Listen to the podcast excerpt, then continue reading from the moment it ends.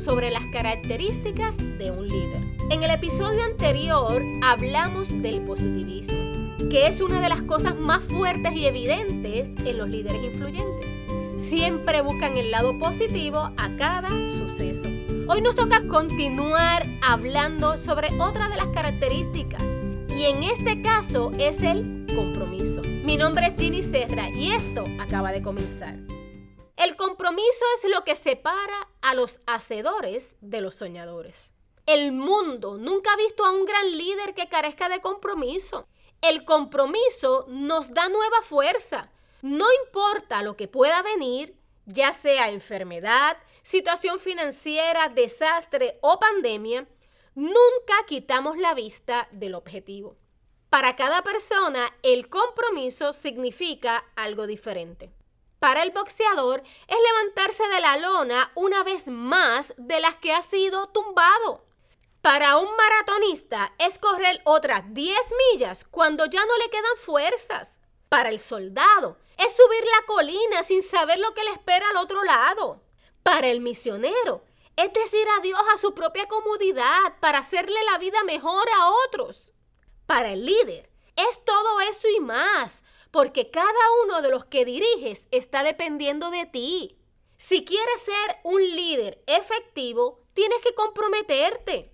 Las cosas a media no funcionan. De hecho, las medias solo se usan en los pies. Para ser un líder exitoso hay que darlo todo.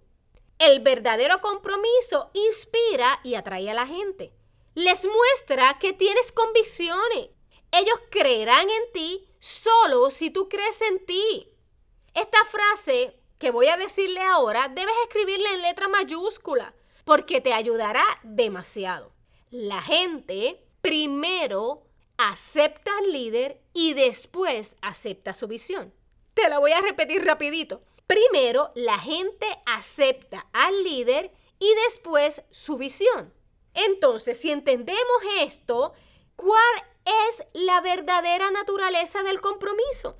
Vamos a hablar de estos tres puntos importantes. Número uno, el compromiso empieza en el corazón. Algunas personas quieren que todo sea perfecto antes de comprometerse con algo, pero el compromiso siempre precede a la acción.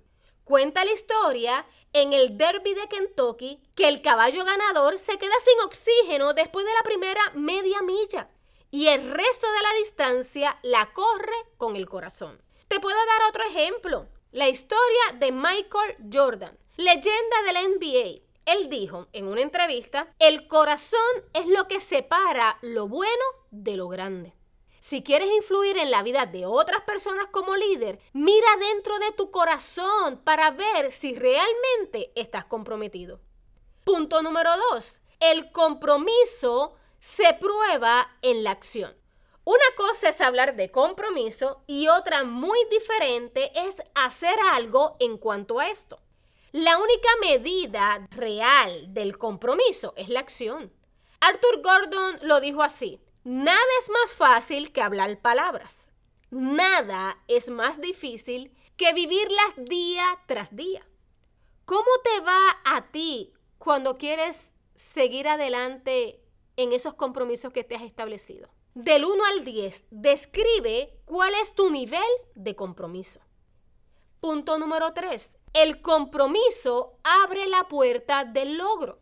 Como líder, de seguro enfrentarás muchos retos y oposiciones. Habrá momentos en que el compromiso será lo único que te impulse hacia adelante. David McNally comentó, el compromiso es el enemigo de la resistencia. Qué poderoso, ¿verdad? Porque es la promesa seria que nos presiona, que nos levanta, no importa cuántas veces nos hayan derribado. Si quieres llegar a algún lugar que valga la pena, tienes que comprometerte. Cuando se trata de compromiso, hay realmente cuatro tipos de personas. Número uno, los que no tienen objetivo y no se comprometen. Número dos, los que no saben si pueden alcanzar sus objetivos porque tienen miedo a comprometerse. Número 3. Los que empiezan a caminar hacia el objetivo pero se rinden cuando la situación se pone difícil. Número 4. Los que se fijan meta, se comprometen con ellas y pagan el precio para alcanzarlas. ¿Cuál de ellas eres tú? ¿La 1, la 2, la 3 o la 4? Definitivamente yo soy de la 4. Vamos a ver entonces cuál eres tú. Una vez entendemos esto del compromiso, mi consejo es que podamos hacer como el boxeador, tener claro por qué entrenamos día a día. No es momento de que tú tires la toalla. Todavía queda tiempo. Es hasta el último segundo. Levántate. No importa cuántas veces te hayan derribado, en tu interior hay un campeón que está dispuesto a cumplir sus sueños. Y recuerda esto bien claro, porque para el que sueña en grande, descubre y se lanza, todo le